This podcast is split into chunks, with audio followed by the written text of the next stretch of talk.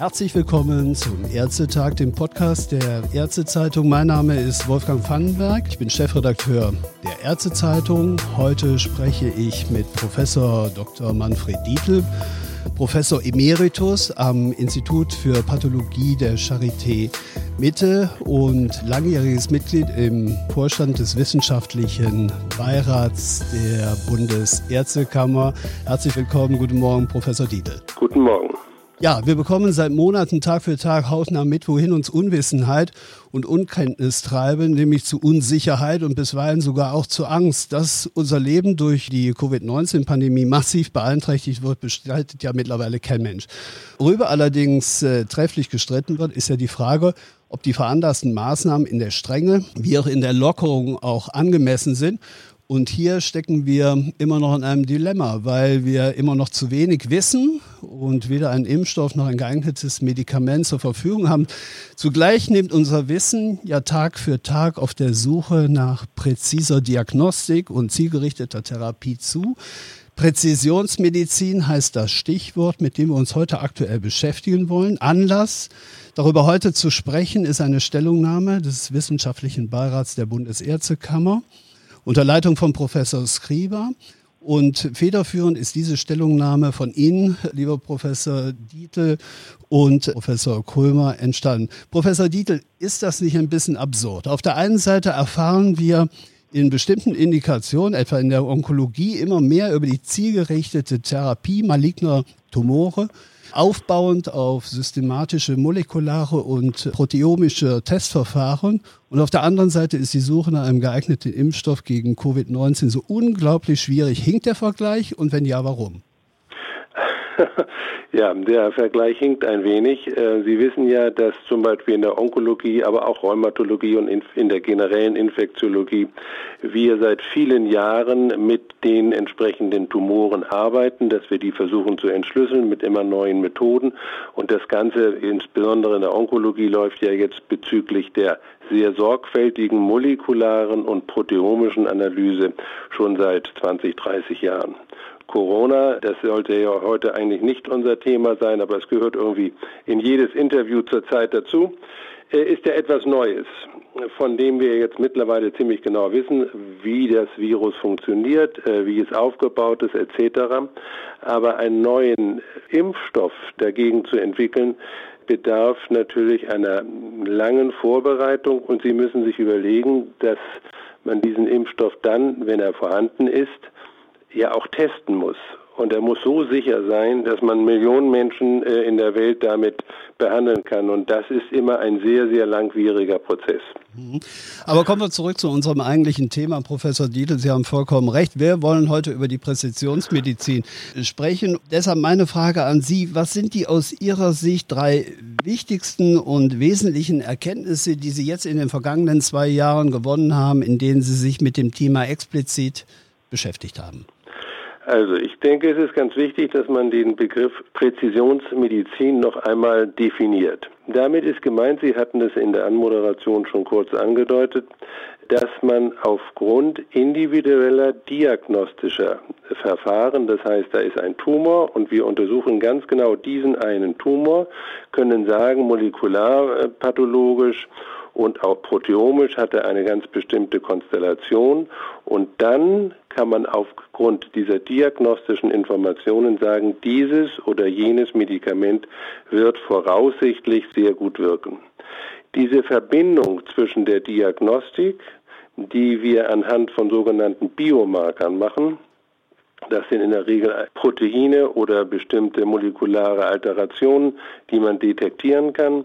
Anhand dieser Biomarkeranalysen kann man dann sagen, dieses Medikament hat eine große Chance, dem Patienten wirklich zu helfen. Mhm. Um es ein bisschen, Entschuldigung, aber um es ein bisschen konkreter vielleicht zu machen, steigen wir doch etwas tiefer ein, weil Sie haben natürlich sich in der Stellungnahme ganz konkret mit dem Thema der Onkologie beschäftigt. Mhm. Das haben Sie auch gerade äh, angesprochen und den unterschiedlichen Verfahren. Sie haben eben im Zusammenhang mit Covid-19 haben Sie natürlich auch das Thema Infektiologie angesprochen, Stichwort äh, Hepatitis C. Und in der Pneumologie und in der Neuropädiatrie haben wir ja auch schon einige Erfahrungen mit dem Thema gemacht. Vielleicht, vielleicht geben Sie uns das eine oder andere Beispiel, welche Erkenntnisse wir bislang in diesen Bereichen schon gewonnen haben. Also die wichtigsten Fortschritte sind ganz sicher in der Onkologie erreicht worden. Ich möchte ein Beispiel nehmen. Äh, das Lungenkarzinom, das klein, nicht kleinzellige Bronchialkarzinom, äh, war eine, in, wenn es metastasiert war und ein bestimmtes Stadium erreicht hat, in der Regel eine fast nicht behandelbare Erkrankung. Man hatte die Chemotherapie, man hatte die Bestrahlung, aber die Erfolge waren sehr begrenzt und das durchschnittliche Überleben war ja ein halbes bis ein Jahr. Es hängt ein bisschen von der aktuellen Situation ab. Mit Hilfe der eben schon angesprochenen Analysen und der sehr viel präziseren Diagnostik des einzelnen Tumors kann man heute mit bestimmten Medikamenten, sogenannten zielgerichteten Medikamenten oder seit wenigen Jahren auch die sogenannten Immunonkologika, immer dann, wenn es für den Tumor passt, sehr, ja geradezu verblüffende Ergebnisse erzielen. Das ist in der, beim Lungenkarzinom der Fall, das ist beim malignen Melanom der Fall. Da gibt es wirklich gerade auch auf dem letzten ASCO waren Berichte vorgestellt worden, dass Patienten die metastasiert, ein metastasiertes äh, malignes Melanom hatten, über fünf Jahre überlebt haben. Das gab es früher gar nicht. Also es ist wirklich ein neuer Ansatz, wie man Patienten therapieren kann. Und Sie hatten gefragt, in welchen Bereichen. Das ist natürlich auch in der Infektiologie, Hepatitis C. Da sind die Patienten nach der, ich gebe zu, sehr teure, bis jetzt noch sehr teuren Therapie geheilt. Also äh, das ist, gab es früher auch nicht. Es ist in der Kardiologie, insbesondere aber auch in der Pädiatrie, wo also hereditäre Läsionen, kleine Kinder, die mit irgendwelchen genetischen Alterationen, manchmal auch ganz seltenen Erbkrankheiten geboren werden können. Das ist noch relativ am Anfang, aber es gibt gute Beispiele, können behandelt werden und man hat die Hoffnung, dass auch in den nächsten Jahren hier durch die gezielte Intervention Kinder geheilt werden können, die vorher nicht heilbar waren und dem äh, in absehbarer Zeit in der Regel schon in wenigen Jahren versterben würden. Mhm. Sie sprechen in dem Kontext wurde natürlich in den vergangenen Wochen und Monaten natürlich auch das Thema spinale Muskelatrophie zum Beispiel diskutiert, aber natürlich auch in dem Kontext das Thema KT-Zelltherapie. Mhm. Und da sagen Sie ja auch in Ihrer Stellungnahme, hier haben wir noch relativ geringe Evidenz. Wir müssen bei Zulassung solcher Verfahren müssen wir ganz engmaschig begleiten. Wir müssen in unabhängigen Studien versuchen, natürlich zusätzliche Evidenz zu generieren. Weil, Professor Dietl, wir haben ja jetzt im Unterschied zu den normalen Zulassungsverfahren von Molekülen eine Phase, wo wir sehr wenig über die Wirksamkeit äh, des Präparates wissen. Also brauchen wir Begleitforschung und da an Sie die Frage gerichtet, reichen unsere ja, klassischen äh, Evidenzkriterien wie RCTs reichen die noch aus oder müssen wir Real-World Evidence Registerdaten beispielsweise viel, viel ernster nehmen im Kontext dieser neuartigen Verfahren, wo die Kohorten ja relativ klein sind? Sie sprechen ja immer von einer präziseren, von ja, von immer konkreteren Tumorentitäten mit ganz, ganz kleinen Kohorten. Also da haben Sie völlig recht. Das ist ein, ich sage mal, grundsätzliches Problem. Dadurch, dass wir präziser diagnostizieren, werden die einzelnen Gruppen oder auch Untergruppen beim Bronchialkarzinom zum Beispiel immer kleiner. Das gilt insbesondere auch für ähm, Lymphome, also für ähm, Erkrankungen der weißen Blutkörperchen oder auch für hämatologische Erkrankungen. Deshalb ist es absolut notwendig, dass wir unsere bisherigen Kriterien, dass man sagt, man muss 3000 Patienten mit und 3000 Patienten ohne diese oder neu, jenes neue Medikament behandeln, das ist bei vielen Tumoren gar nicht möglich, weil man gar nicht so viele Fälle hat. Und deswegen ist diese Begleitforschung, die Registerforschung von herausragender Bedeutung, dass die wirklich während der nächsten Jahre, man kriegt dann eine vorläufige Zulassung und in den nächsten Jahren muss weiter, weiter geforscht werden. Alle Fälle müssen registriert werden und dann kann man letztlich nach drei bis fünf Jahren erst sagen, ist das wirklich berechtigt? Sind auch die Nebenwirkungen, die es ja gerade bei CART äh, relativ äh, intensiv gibt, ist es zu verantworten, diese Therapie weiterzugeben oder nicht? Und da ist es wichtig, dass unabhängige Gremien und die gibt es ja, das sozusagen monitoren und sagen, oh Gott, jetzt ist aber schon nach einem Jahr klar, das ist nicht gut oder es ist wirklich gut, äh, dass dann Zwischenentscheidungen getroffen werden, damit man auch die wirksamen Medikamente den Patienten, für die sie gut wären, nicht vorenthält. Das ist also wirklich ein komplexes Spiel. Mhm. In dem Kontext lassen Sie mich äh, vielleicht das Thema Digitalisierung aufrufen und der damit zusammenhängende Einsatz von Big Data und künstlicher Intelligenz. Wie weit stehen wir hier? Was kann die Maschine, was der Mensch möglicherweise noch nicht kann? Sie sagen noch nicht kann, er wird es nie können. Also ganz, ganz viele Daten zusammenzuführen. Der Mensch oder die Kliniker dann geben die patientenorientierten Daten in ein System ein und das System analysiert genau, welche Veränderungen in dem Tumor zum Beispiel, welche genetischen Alterationen, welches Alter der Patienten, alle Kriterien, die eine Rolle spielen könnten, werden äh, systematisch eingegeben und von der künstlichen Intelligenz mit einem übrigens immer auch wieder zu überprüfenden Algorithmus ausgelesen. Ja. Das halte ich für einen absolut wichtigen Kontrollvorgang des ganzen Prozesses, bei dem wir allerdings gerade in Deutschland noch nicht sehr weit sind. Also da gibt es viele gute Ansätze, aber wir haben noch kein generelles System dafür entwickelt, während es in China zum Beispiel deutlich dadurch auch weiterentwickelt ist, weil der individuelle Datenschutz dort nicht so ernst genommen wird oder nicht so, für nicht so wichtig erachtet wird wie bei uns. Das ist so etwas wie Borke und Baum. Da müssen wir, glaube ich, eine offene Diskussion auch in der Öffentlichkeit führen, auch mit den äh, Medien und auch mit Patientengruppen, dass man hier einen Kompromiss findet, dass die Daten wirklich übermittelt werden, dass man aus den Daten die Schlüsse ziehen kann, die notwendig sind und dass man trotzdem versucht, die individuelle Datensicherheit für den Patienten zu erhalten. Mhm. Diese Verfahren kommen ja heute schon zum Teil zum Einsatz. Ich denke an die bildgebenden Verfahren, ich denke insbesondere auch an die äh, Radiologie, wo ja. äh, enorm hohe Rechenleistungen gebraucht werden, um, um die Dinge zu präzisieren, zu konkretisieren, um entsprechende Schlussfolgerungen daraus zu ziehen. Die Maschine entscheidet nichts, am Ende entscheidet immer noch der Arzt, oder? Also ganz klar, die letzte Entscheidung äh, ist beim Arzt. Das ist auch ein für die Patienten, übrigens auch für die Ärzte, muss ich sagen, grundlegendes Festlegung. Daran gibt es überhaupt keinen Zweifel.